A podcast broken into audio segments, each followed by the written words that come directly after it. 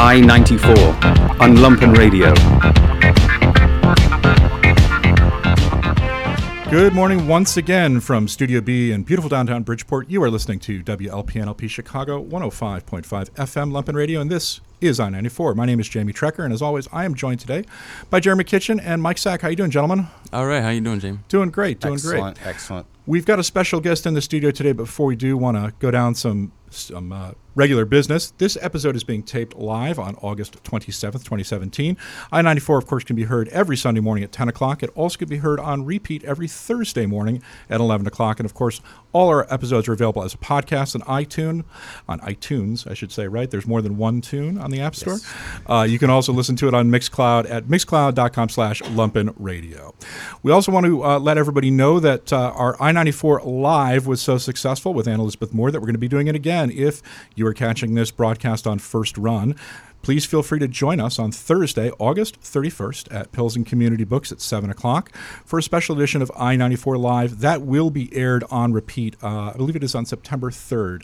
Is my math correct on that? Is that uh, the Sunday or is it September 2nd? No, One, two, three. You got it. September Yeah, 3rd. September so, 4th, so- so we will, uh, that'll be just before Labor Day. That's a special edition uh, of I 94 Live at Pilsen Community Books. More information on that is, of course, on our website and at pilsencommunitybooks.org.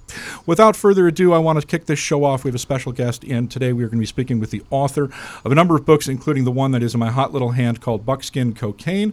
We are joined now by Erika T. Wurth. Erika, welcome to the show. Thank you. Thank you for having me. We've got a number of readings that we're going to get to in a moment, but first of all, I want to talk. We've you've written a number of books. All of us have read different ones. Erika, why don't we start with this one because it's the closest to me and because I'm talking the most at the moment.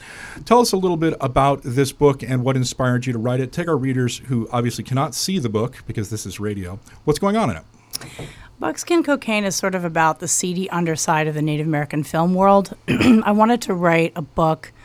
Um, I don't know, I wasn't particularly driven one way or another, but if I think about it, I wanted to write a book that just didn't approach Native issues um, in any way, shape, or form like anything had been done before because um, I'd spent a year as a guest writer at the Institute of American Indian Arts and I'd hung out with a lot of obviously other writers, and the parallel to the writing world is there in the book. But um, I hung out with a lot of the film guys, sort of dated a director, um, hung out with a lot of what I call buckskin actors. And um, the film world is obviously brutal, and the writing world is obviously brutal, but the native film world is po- perhaps like the most brutal thing I've ever seen. People have to hustle. Um, actors who both of their parents might be native have to dye their hair darker, they'll tan, they'll do anything to get the very few jobs um, that they get where they're never almost allowed to wear anything but buckskin. And the directors are just hustling and hustling and hustling every day and every night to get some kind of money to produce a film that might, you know, in some way reflect anything contemporary about Native life. And so everything that's really brutal and horrible about the film world, it's like quadruple in the native film world. And so I wanted to write a little bit about the personalities in that world. Let's just back up a second because I, I, don't think many of our listeners, I certainly don't know much about a Native American film world at all. I mean, are you speaking about Native American actors that want to appear in Hollywood films, or are we talking about productions that are exclusively done by Native American tribes that are, I mean, for consumption by Native Americans? Because this is a totally new world for us. Um, I don't know. There are a few, like, I guess they're, that's complicated the way you asked it. You know, it's all intertwined because um, there we are maybe two million people right in the on the continent or not on the continent in North America, and so our film world, our art world is incredibly small. So all of the Hollywood Indians, all of those guys hang out with um, the native directors who aren't producing anything necessarily for public consumption for their tribe or by their tribe, but just like any other director, they have an individual vision. Um, they might want to write about, like Sterlin Harjo did. Um, Four Sheets to the Wind, and it's just about a guy from Oklahoma who decided to get off um, his family's territory and decided to go to the city and see what that was going to be like. And it's all about how he finds out, you know, kind of who he is in relationship to his family and how his family drags him back, but also how his family kind of helps him to know who he is and he loves them still. So, you know, all those guys hang out with one another. It's all intertwined because the Hollywood Indians, honestly, they want to be in a film where they it's produced, written, um, and directed by a native person so that they can just be a human being for once, wearing jeans. So yeah, That's very interesting. I, yeah, I don't think we, any of us know anything about that at all. No, it was interesting too because I read some of your essays. Um, I can't think of the name of the blog, but it's a feminist blog. right, right, You had several. Um, and one of the things you were talking about is pretendians. right, And right. um, I had no idea that that was something where people pretend to be Native American. Um, and I, I, I read that, and then in another one of your essays, you talked about some Native science fiction writers, and one of them that I was curious about, and I wanted to ask you about. I believe the author's last name is Hausman. Is that correct? yes, He wrote the book about it's a alternative take on the Trail of Tears. yes, Um, I was I, I, I, I don't know if I told you when we were talking. I'm a librarian. I work for Chicago Public Library. I ordered the book and I ordered it for my collection as well. But I wanted to talk. Um, one of the things that we like to explore on the show is learning about new literature, obviously. And I was wondering if you could take us and if it's something you don't know a ton about, that's fine too. But can you tell us a little bit about Native science fiction writing? Um, I was Yeah. um, you mentioned the two writers in the essay, and Hausman, and the other one's escaping me. I have it written down, but I'd like to hear a little bit about that because this is a genre I'm unfamiliar with. Nonfiction is interesting because I know it's some folks like first love and they like get MFAs in it, but it's just something I've been solicited for. And I had a piece in the Writers Chronicle and then the piece in Publishers Weekly. And so after those things, like people really started to solicit me. And I started writing about that. The whole pretendian phenomenon is very odd because being Native American means you're Native in a country where obviously like there's been genocide, and so what we are is like within a human being extremely gray and strange. But there are you you know sixty percent of Americans will claim to be part Cherokee, you know, and there are people who really take that incredibly seriously. And the problem is, what people know about Native Americans is so bizarre and so strange. Like, you know, Chicago has a very large Native population, it has an Indian center. Yes, but, yeah. right, people just, Yeah. you know, almost don't see us. We They either think, you know, maybe perhaps we're Mexican, which those people are Native, or they think perhaps we're Italian and we get sort of ignored. So that's, you know, that's what I was talking about is the problem is like within all of that, the problem is there's a lot of gray territory, people who are mixed, people who are from reservations, people who are white passing. You know, I mean, there's a whole plethora of, of issues that I like to address, you know, in my nonfiction, especially in that one. But as far as native science fiction goes, you know, I, I'm a big fan of and write primarily literary realism. I just like it. Um, I think it, it forces you to, if you take all the cops and spaceships and detectives away, you're kind of forced with the everyday reality. And you have to pay attention to language and to characterization and, you know, theoretically to structure if you're going to show something beautiful. And, but that said, you know, I was a kid who read fantasy and then I read horror and then I read sci fi before I, I read any of that and I started to see what was was popping up, which was Daniel Wilson's Robopocalypse. He's a Cherokee citizen, actually, um, and of his nation, and he just wrote these phenomenal books that nobody knows, nobody in the native literary world talks about because they're you know they have robots. And really, people, I think, in the big press world, which he publishes with, they don't even know he's native. And yet he has these great native characters. Blake Hausman is just a genius. I didn't know he was native. I have those that See? Robo collection at the library, and I had no idea that he was native. And I didn't until I was researching for this show. I didn't know Stephen Stephen Graham Jones was either. He's of the Blackfeet tribe. yeah. Oh yes, And yeah. we've we've We've talked about his book on the show. yeah we've before. covered some of his Mm-hmm. books on the show, and I, I think we did talk about it, and I forgot. But I'm sorry. Go ahead. Oh, it's okay. No, Daniel Wilson, Stephen Graham Jones, Stephen loves horror. He's just one of those guys who's just so so great. I, I know. I mean, the Indian world is so small. I know them all. And Stephen actually blurred Buckskin Cocaine, and I, you know, was really flattered that he did that. Blake Hausman um, is published with a small press that's now defunct. He was Um, with Bison Press, right? No, he was with um, the Native Story Storier series, I think, and that was out of University of Nebraska. And Gerald, Gerald Vizenor and Diane Glancy used to run it. The reason I think he was with a small press though is because it's just so clearly it's to me it's a phenomenal read. Like you can't help but just go right through it. Um, but it's also just clearly brainy. It's all about like what would happen in the very near future if the Cherokee Nation decided to have a digital recreation of the Trail of Tears, and what would happen if that went haywire. And it's just it's such a compelling read, and it really just the characters are so interesting and strange, and the whole thing is just this lovely weird concept. We should mention that book is called Riding the Trail of Tears. That's right. Yeah, By Blake yeah. yes, Hausman, so. yes. Yeah, I'm I'm glad we're talking about this because One of the things I really like about this show is the the links we can sometimes make to to literature I didn't know about. In your earlier novel, Crazy Horse's Girlfriend, you mentioned in the acknowledgments that you owed a debt to Eden Robinson and Susan Power, two authors I had never heard of before. Can you talk a little bit about their work and, and how it influenced you? They're like the unofficial queens of Canadian and American literature, Native American literature. Obviously, people know Alexie, people know Louise Erdrich. They're really prolific and they're great, and I can see why people like them. I do too.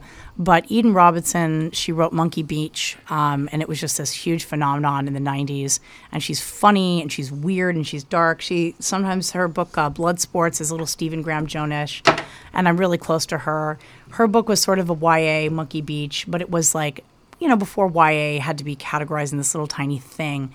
Um, not that it's not interesting and varied and diverse in its way, but Susan Power, her big book was um, and is still The Grass Dancer. She's from Chicago, yeah? Exactly. And her mother, you know, um, was a huge figure in Native American um, politics in Chicago. And Susan's from here and she comes here once in a while. And uh, so a lot of her book, actually, if I remember correctly, it takes place in Chicago. So I just want to mention real quick for for readers that are interested in, in Native literature, there's a there's a great bookstore. I had a, I was lucky to get there in Minneapolis called Birch Bark Books. Um, I think Louise Erdrich is part owner in it, but you can go online there um, and and check out uh, the native lit scene. Yeah, and that's where Susan lives now, and so we, she oh, took me there, and all the Erdriches own that bookstore, and I actually read with my friend Linda Grover, who's another. Um, the Dance Boots is one of her books, and she's another just phenomenal short story writer. She's won all these awards because she's just just great. So. Well, we've been talking a lot about other writers. We should take a pause and hear something that you've written. uh, so, this is an excerpt from Buckskin Cocaine. As always, we want to thank the International Anthem Recording Company for our backing music. This is a segment, in fact, about one of those filmmakers uh, who discovers that his girlfriend is pregnant. She introduced me to her friends. They were all writers and they all smoked and read their work at Gypsy Cafe on Thursdays. She took me to thrift stores, and I told her I'd gone to those all my life, that or gotten hand me downs, but she showed me how to really look through everything. Got me these big blocky glasses that looked like they were government issue, but she told me I looked good in them. I remember looking in the mirror at a thrift shop one day in a pea green cardigan she'd gotten me to buy. The mirror was one of those old, weird, warped ones with gold marbling all over. She was standing behind me and telling me how cool I looked, and I felt like I was going to flood out of my body, back into it, and then maybe into hers. And then she leaned forward and into me, and I closed my eyes, and that's exactly what I did, my body humming with electricity.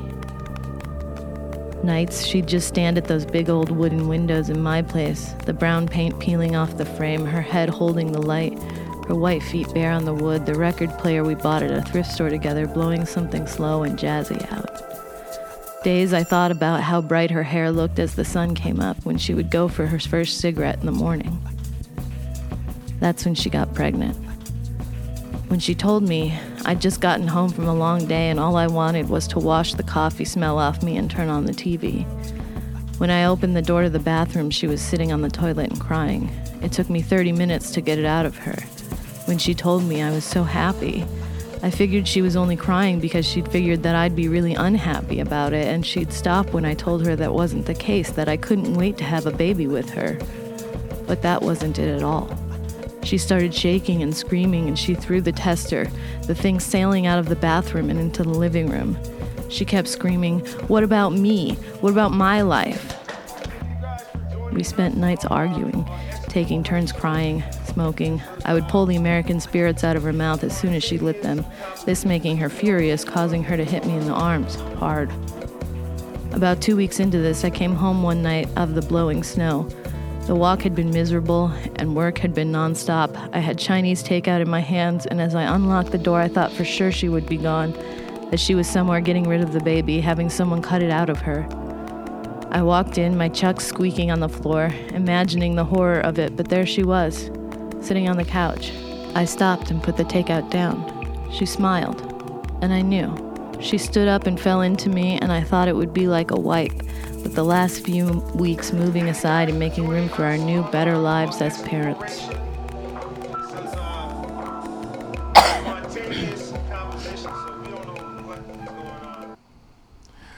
And that was a reading from Buckskin Cocaine by Erika Wurth. And we want to always, as always, thank the voice of God here at the station and International Anthem. Erika, take us through that scene.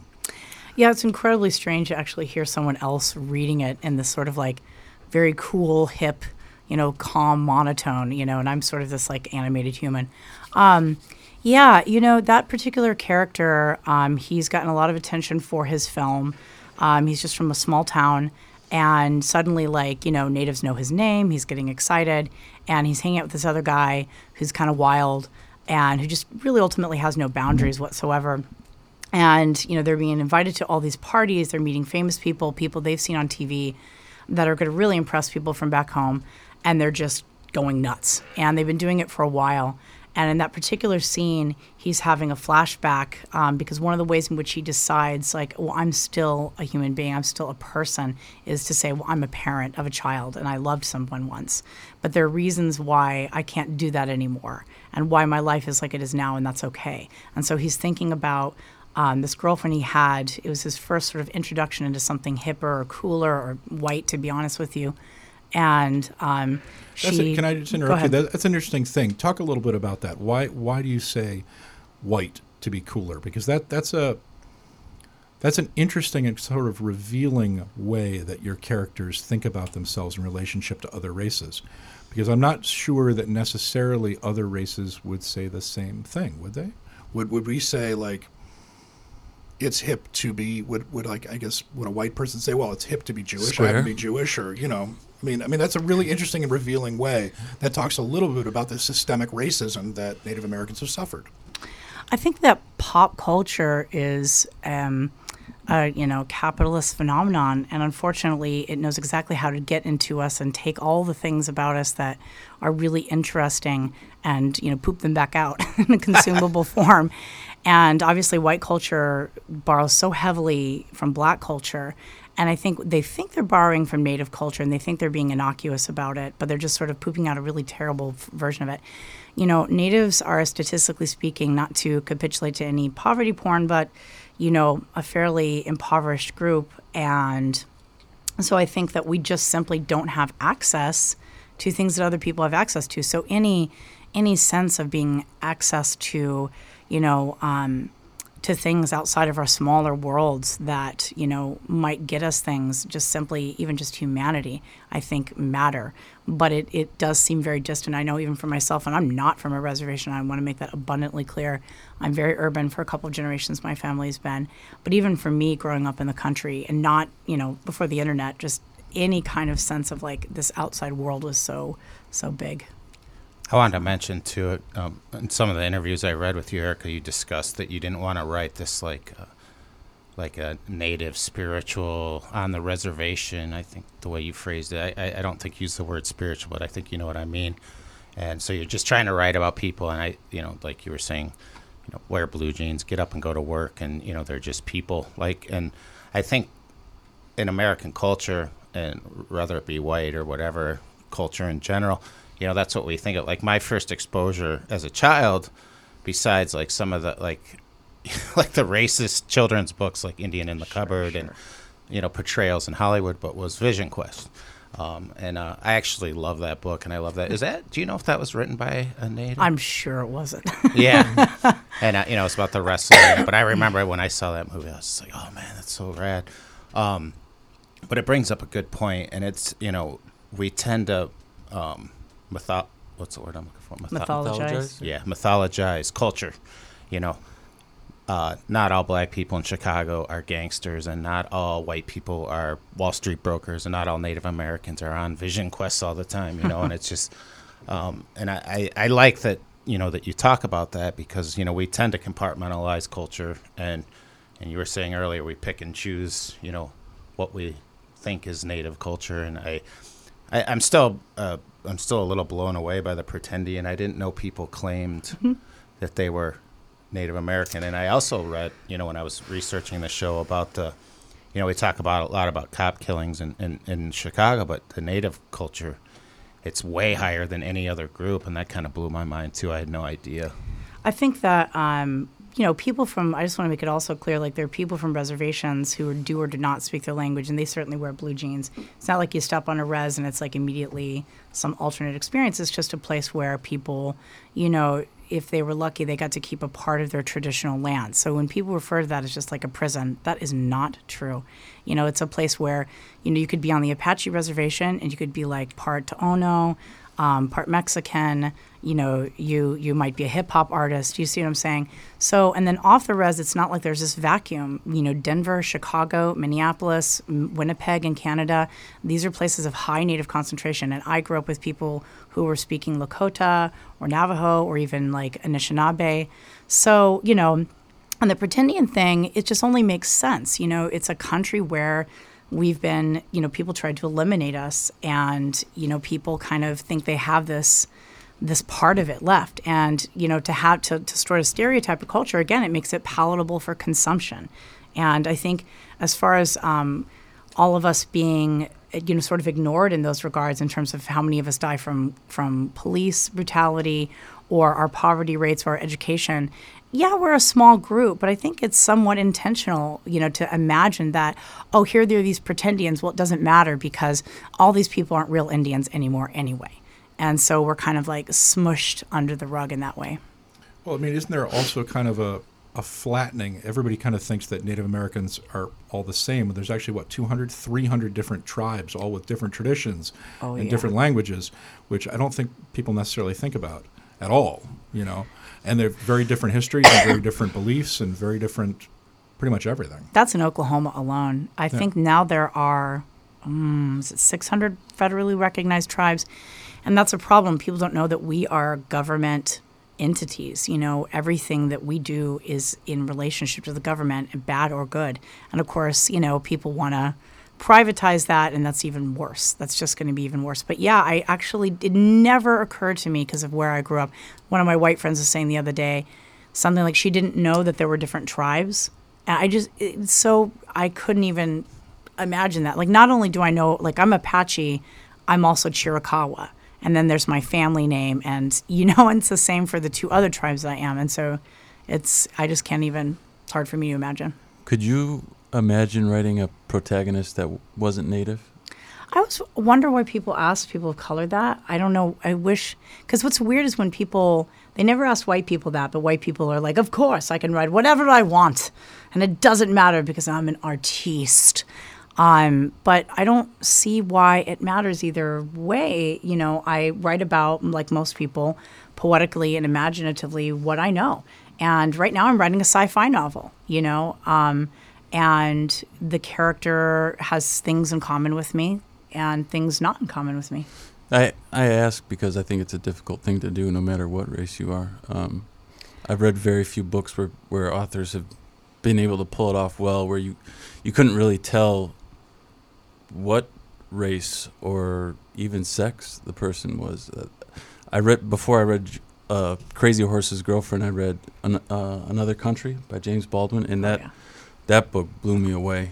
And if I didn't know who Baldwin was, I would have I wouldn't have know where to start to guess where he was from. And and I think that shows a real quality about the work. And I think it's it's daring to to to try to embody somebody else's skin and try to do it well. Baldwin, though, I love Baldwin, and Baldwin had a lot of um, pain associated with his sexuality. And so he was, you know, being a black gay man, he kind of did a weird thing where he tried to separate that. And so his white characters were gay, his gay characters were white, and his black characters were straight most times. And I think it's because he just had a lot of pain in that regard. For me, it's not as much about politics, although of course that's there. It's about craft. Like I'm also a professor, and it's about like I have to walk in a white world in order to have a job. And if you're white, you do not have to walk in a native world to survive. You don't ever have, people have lived and died in this country not knowing that natives still exist. And that's a difference. I think that's why theoretically, you know, and I do have white characters that probably are pretty well crafted. Whereas, you know, I think if you're white, you know, I get these emails all the time. Can I write about Indians? And I'm like, you can do whatever you want, and you will get published, and probably I won't, because people love that stuff. They love all that stereotypical stuff. It's so pleasing. Yeah, I mean, it's I, would- I don't. Well, I mean, the, the only the only book that I can think of off the top of my head was Dorothy Hughes' The Expendable Man, which is a very clever crime story, which you don't realize that the protagonist is black until about halfway through the book.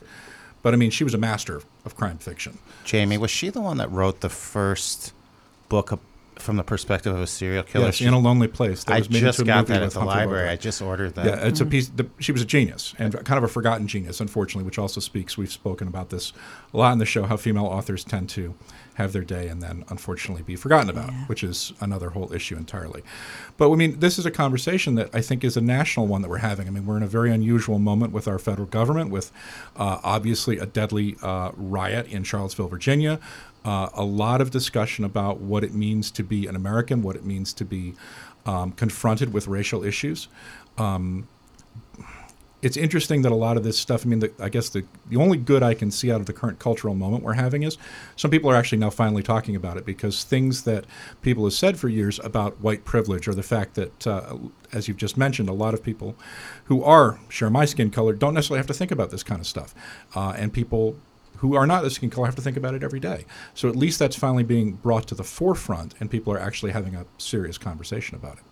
Which brings me to my question. So I was uh, in in an interview I read with you. You were talking about how um, you're having some difficulty getting Crazy Horse's Girlfriend published because it was too dark, and it's they call me the malcontent because I love just dark and uh, I mean not the only reason we call you the malcontent. yeah, there's many, yeah, there's many reasons. Yes, but you know, this is a dark novel. But I mean, I, read stuff that it's just you know, and it and it. Do you think it's there's a racial perspective behind it, or is it because you're uh, a woman? They're like, oh, you know, it's not going to publish because I mean, I, I use Chuck Palahniuk because he writes dark stuff. I, I think he's a one trick pony, and I, I I liked Fight Club and everything after that. I thought was pretty much garbage, but it's dark stuff. You know what I mean? And there's like, uh, you've got this new well, it's not new, but they call it new. It's like Gritlit, the southern like, you know, meth lab fighter guy. The you know this. about to say. It's all very masculine. Yeah. Do you think that's you know part of the reason, or do you just think people find because it's about kids?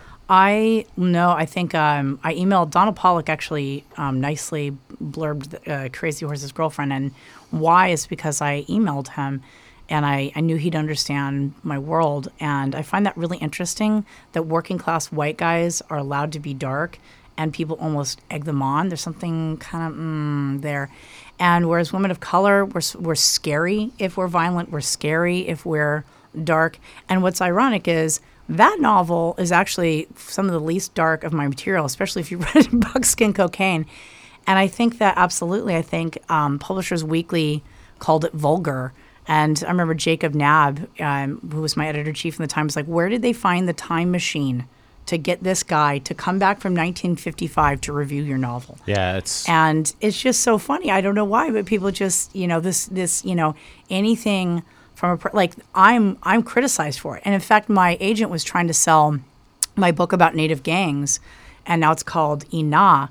And which means life actually in Navajo, and it was at the time called Matthew, and they were like, "It's too dark, and I just can't handle it." And all I could see on my timeline on social media was like all of my white male peers being lauded for how dark they were willing to be.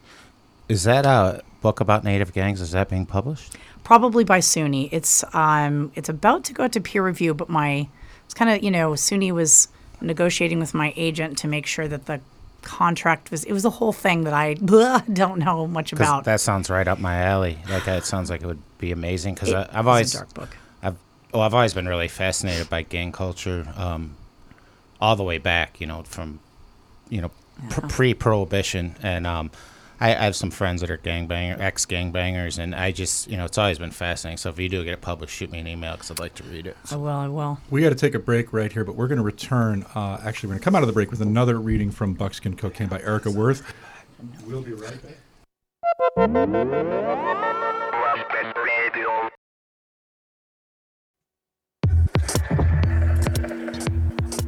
You're never going to leave your daddy, are you? Dad asked, and I squirmed. I was 12 and practicing barre while watching a video of Swan Lake. Dad had found some materials for a makeshift barre at the junkyard outside of town and had nailed it up on the side of the living room wall. He had even taken our carpet out and put wood floors in, another find from the junkyard. The video and the VHS had been acquired from the thrift store we liked to browse through on Saturday afternoons. I liked those afternoons, looking through junk, through all the racks and racks of dusty smelling clothes. I was good at finding things that looked nice on me, and Daddy was good at finding things he could fix up. The TV had been given to us by one of the guys Daddy played cards with on Friday nights. Occasionally, white lines would run through the screen, but it wasn't that bad. And my teacher, who I loved dearly, gave me all of her videotapes to watch and practice with. I had started Pointe the year before, and I was getting so good that my teacher was already talking New York, talking professional. She even let me come into the studios on Sunday when she wasn't busy. We would run through routines and she would correct me, shape my body, my mind. It was all I thought about. She had looked at me one Sunday, her lean body taut in the small wooden chair she was sitting in, her left hand massaging a sore foot. She stopped massaging and laughed, watching me practice a somersault. You love this too much. It'll be the death of you, you know. Dad was sitting at the kitchen table, a cup of coffee in his big, rough brown hand, the Denver Post in the other. Of course not, Dad, but I have to grow up, I said, my left hand on the bar and my right leg executing a rond de jambe. It was one of my favorite actions at the bar. They were so elegant and precise, all neatly tied up, the legs strict and straight and elegantly curving into a half circle on the floor. No, I don't want that either. I stopped dancing and looked over at him. You're silly, Dad. He looked over at me and said something in Chickasaw that I didn't understand. He would try to teach me a few words, and I remembered some, but all of the natives around me were Navajo or Lakota or some Oklahoma mix like me. So what I knew in Indian was a mashup. I understood more Spanish than anything in Chickasaw. I smiled at him, and he looked sad then, like I'd already grown up and left, like I was already far away. I went over and hugged him hard, and he held me, stroked my hair. Then he got up and made some more coffee. He stood at the window while it brewed, staring out at the gray, snow covered streets, the light falling, the shadows on his face like a dream. Welcome back. You are listening to WLPNLP Chicago 105.5 FM. This is Lumpen Radio. I'm Jamie Trecker. I'm joined by Jeremy Kitchen and Mike Sack. This is I 94, and we are with the author, Erika Wurth, author of Buckskin Cocaine. That was just a reading uh, from midway through her book. Um, Erika, take us through a little bit of that scene, if you don't mind. Uh, that particular story is about um, a young woman who kind of is threaded throughout all the stories, and then there's a novella at the end. And Olivia is from Denver, and you know her dad is raising her. Her mom is gone, and she's just like, I am going to be a professional dancer. I'm going to be an artist at any cost. I just don't care what it takes. And that particular moment She's um, with her father, who she loves, and who's just a regular dude who's ready to facilitate her dreams. Um, and she's he's so much so that he's affixed a bar to their tiny little apartment in Denver um, because she wants to be a dancer so badly, and she's sort of you know practicing and practicing as she always is. And it's a moment I think in some ways where it's a flash forward because she knows, um, and he knows that she will leave, and that she is in some ways nothing like him. I had a question, um, or, and I'm sorry, it's not about the reading, but I noticed you have Marguerite tattooed on your hand. Oh yeah, Marguerite, the Yeah. protagonist in Crazy Horse's girlfriend. Um, and I know you probably hate this question, but is it in any shape, way, or form somewhat autobiographical? I know we write. I know we write about what we know. So In Crazy Horse's Girlfriend, what I wanted to do is now I think it would be called a YA, but it was another one that was just so gritty. I'm not sure it really falls very easily there. Um, but I wanted to base that character a bit off of my best friend from high school, um, my sister, a lot of girls, like 80% is just a lot of girls from high school. Um, because I was like a nerd. I just read dragon books. And she, of course, is a drug dealer and gets pregnant. And I just, you know, I was like, drugs are bad, you know, and dragons are good. And so I, you know, it's not autobiographical in that way. However, this is my grandmother's name and uh, she was completely native, except I think for a bit of French. And then her husband, he's a sort of a question mark. He was probably native and maybe black, but passed as white. And my grandmother was a very just, you know, um, mm, I guess the word spiritual is the right word for her. Very interesting. You know, she wasn't a yuck yuck Indian. I call those folks. Um, she was she was not particularly funny, um, and a lot of natives are. Um, but she was very serious and interesting, and so in some ways she has nothing in common with Marguerite. But I wanted to kind of the character is an homage to her in in some ways still. Was the character of Olivia based on you? Yeah, yeah. I hate admitting that though, but yes. So uh, what what parts, if you don't mind me asking, was this? Were you uh, really into ballet as a kid? And uh, My mom owned a dance studio, Okay. and I was a horrible dancer. Okay. Um, to the point where my mom was like, "I don't know that one. You know, she's a strange kid. she's weird." Well, I come from a whole family. Everyone's in the trades. So, like, I, Ah. I'm from Detroit area, and everyone's in the trades. They either work for GM, Ford, or Ah. they're electricians, and I'm a librarian. So they were, and I was a punk rocker. So they were just like, I don't know whose kid this is, but you know. So, yeah, My mom, you know, she's from Texas. Her family, kind of like a lot of Indian families, I think some of them are just from northern Mexico, but a lot, like a lot of Indians, were shoveled into Oklahoma, and then they actually, long story short, they ended up in Texas for jobs, and they worked on ranches, they worked in factories. And my mom, then we, you know, she met my father was a white dude from Staten Island, and then I grew up in the Denver area. And Olivia, you know, I felt like a lot of people are not really talking about Denver as a place where Indians live. And I've spent a lot of time there as somebody who grew up right outside of it. And there's a lot of urban Indians there. I had no So, idea. yeah, yeah. You know, it's, uh, in fact, it's, what did Sterlin Harjo say once? It was like the great crossroads for Indians, something. I can't remember. It was really great. But Olivia, in some ways, has nothing in common with me. Yet again, she's very cool. She's very composed. She was very thin. I was kind of fat growing up. And, um, you know, I go back and forth in that way. Um, and she is super determined. But I think that parts of what she experiences in New Mexico were parts of what I experienced, um, and just sort of being not in the film world, but being around those guys is what she has in common with me, and just that determination. I had, was very determined to be a writer. I had no idea what it was going to entail, but I was very determined. So.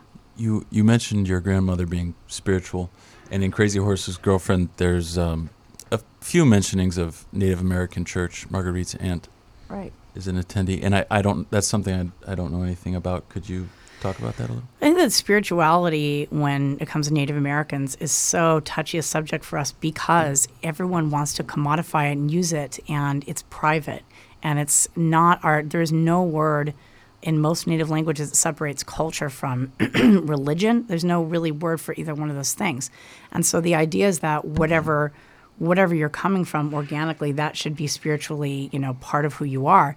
You can't convert to Native American church, although there are non-Native attendees. Um, and I think what we know of Native American spirituality, that's why people are so ugh about it when they're Native, because there are people who just love to capitulate to it, right, or will one way or another because it's sellable. But for the rest of us, you know, what what you really end up doing at Sundance or Native American Church is so radically different from anything that people know about that. Um, and my grandmother actually was living in a time when it was illegal to practice Native religions. Like people don't understand that it was l- illegal until 1980 something. I- I'm not even sure. My my boyfriend says political science, so he knows. And so she wasn't allowed to do a lot of things that you know she she might have wanted to do. And she was in a in a Catholic. She didn't go to boarding schools like a lot of Indians, but she went to a Catholic day school because she was an urban Indian. Same thing, raised by Irish or um, run by Irish Irish nuns. She was sort of Catholicized, and so as, as she got older, she was trying to like come back to um, native practices. So. was there like a movement to try and convert Native Americans to, like, you know, Catholicism or Oh, just you know our standard Yeah, religion? Christianity. French Jesuits started. That started early. I mean, that's just called America. Yeah, Really. yeah. I mean, we were, you know, obviously this genocide, which people point out that smallpox is kind of not folks' fault, except that's not true because people, when they realized that that was something we did not have any immunity to or any experience with, they would like powder it and put it in blankets and give them to us. They would put sling dead bodies into our, our towns and. I mean, you know, and even Mexico, which was a thriving native civilization, and people forget that. That's one of the places where civilization first arose, just were, were decimated by smallpox.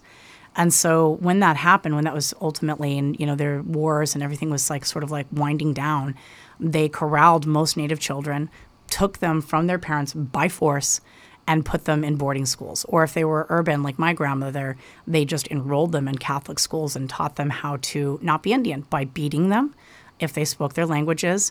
The nuns would often um, molest them. They came home with those problems, and you know taught them that they were um, what, dirty and gross, and that the only way to save themselves was to think of themselves as lesser Americans and get a manual labor job and Make marry Ameri- out. Make America great again. Yeah, exactly. Ugh. We're running a little short on time, but we have one more excerpt that we want to play from Erika Wurth's book here uh, before we uh, get to our final questions. This is uh, from the very end of the book when Olivia's father actually uh, passes away, and uh, she learns of this uh, from her roommate. So we'll be back in a couple seconds after this reading. My roommate was out when I got the call. It was one of my aunties, and she was crying. I looked out of the window of my apartment. The sun was shining. It was almost always shining in New Mexico. There were birds and they were talking. I felt faint. I sat down to listen to her say it in her lilting Oklahoma accent. Have to go, I said faintly, dropping the phone and not bothering to put it on the hook. I could hear my auntie calling my name in the background, but it felt like I had been suddenly sunk under thousands of miles of ocean, like I was suddenly upside down. And as I made my way to the toilet, lurching from side to side like a broken toy, I began to tear at my arms and wail, and I vomited on the floor before I could even get to the bathroom. An hour later, after I had gotten the pint of cheap vodka out of the kitchen and crawled into bed with it, my roommate came in, though I didn't hear her until she got to the bedroom. Olivia, are you crying? She asked. I looked at her, trying to answer. There's vomit on the floor and the phone was off the hook. What's. Oh, oh God, it's your father, isn't it? Oh, God. She went to me and held me as I shook and cried. She pet my hair and tried to take the vodka from me. After some time, she got up and I could hear her cleaning the floor, could hear her in the kitchen. She came in with soup and I shook my head. Olivia, you must eat, and I'm taking the vodka. Have some water, too, she said, and I let her take the vodka.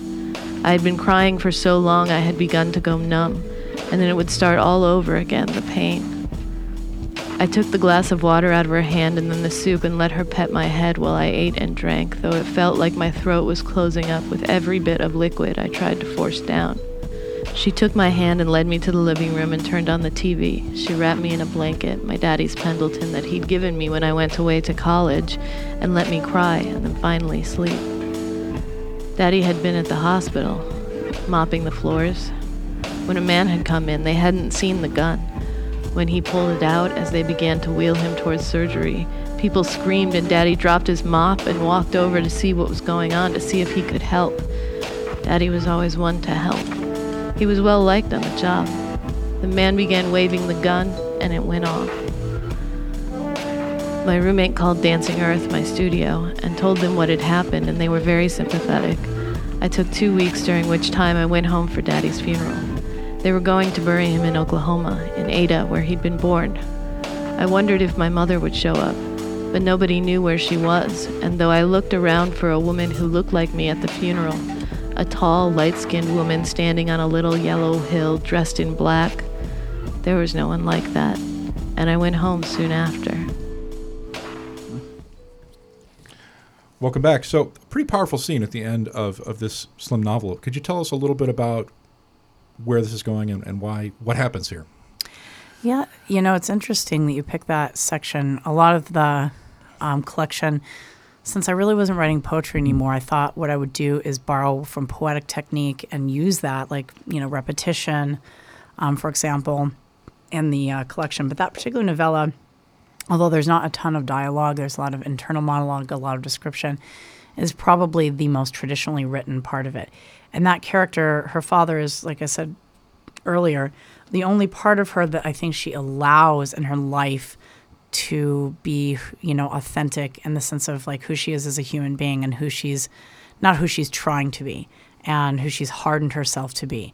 And when he dies, that part of her kind of goes away and then she has nothing left. And so when she goes home actually for the funeral to Oklahoma and then to Denver, home home for her, um, you know, her, her mom is gone. She's never met her. And she wonders if she's there. And what she ends up doing actually is is uh, calling the um, boy that she abandoned, um, who was her first and only real love, um, and seeing if you know if he's around. And she kind of has this hope that you know he might still be single, but he's he's uh, he's married, and he says we'll come and hang out. And she's like, oh, I got to get going. So That seems to be a recurring theme. That was sort of a theme in, in Crazy Horse's Girlfriend. Um, a little bit with Marguerite and, and Mike. yeah, I guess you could say he was her first love. Is it pronounced Yeah. Marguerite? Marguerite. Oh, Marguerite. Okay. Um, it- you know, it's a margarita, Marguerite, Margaret in English. You know, so and my grandma went occasionally, I think, by Margar- Margarita, but mainly Marguerite, by, from the French. So I'm really bad at pronouncing things. Yeah, Sounds we, okay, we, me too. We butcher a lot. Of We have a lot of uh, books in translation on the show. We're just like, we're going to slaughter this, but, Yeah. you know, so. I'm okay at Anishinaabe, but it's like German that I murder. You know. We're equal opportunity murderers, right? Yeah. Well, we're running out of time. We want to leave. We got any final thoughts for us, Erika? Thank you so much, first of all, for coming out and Thank speaking you, to us today. Thank Really you for having it. me. Yeah, it was amazing. Thanks. course. Do you have any final thoughts you'd like to leave our listeners with? Uh, you know, essentially, you know, I know everybody says it, but you know, like any other literature, native literature is so broad, and I just hope people do um, not do a checkmark thing. I think, for example, Langston Hughes gets that in black literature, like, oh, I've read this black poet and I'm done. And he, there's so much more to him. There's so much more to black American poetry. And it's the same with native literature. My God, there's so much. I don't mean to pick on him, but there's so much more than Sherman Alexie. I know he's a good yuck yuck Indian, but there are just a billion more of him. us. I love him personally, but hey, Yeah. there's Everyone does. There's a reason. His especially early work was powerful and funny, and he is too. Well, and that's why So- you know that's why you're on the show because we want to uh, expose people to literature outside the box, and and sometimes people are like, "That's so outside the box, I'll never read it." But other times, you know, this is Right. this stuff isn't. Um, it's not inaccessible. You don't have to No, be. no, no. You don't have to be any particular.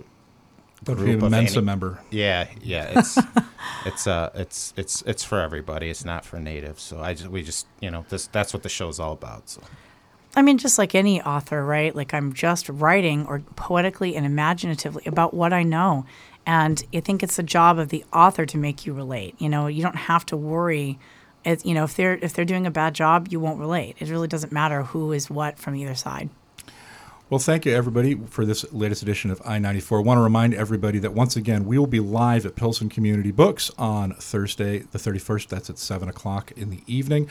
And our next show, you'll be able to hear that on September 3rd. Then our next show after that, I believe, is not until the 17th. Am I right about that?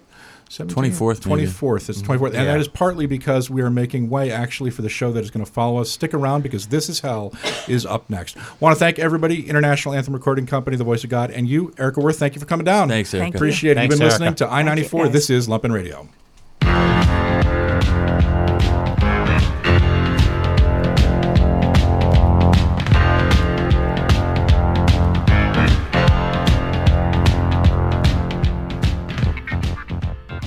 I 94 is Lumpen Radio's books and literature program, airing every Sunday at 10 a.m. Central.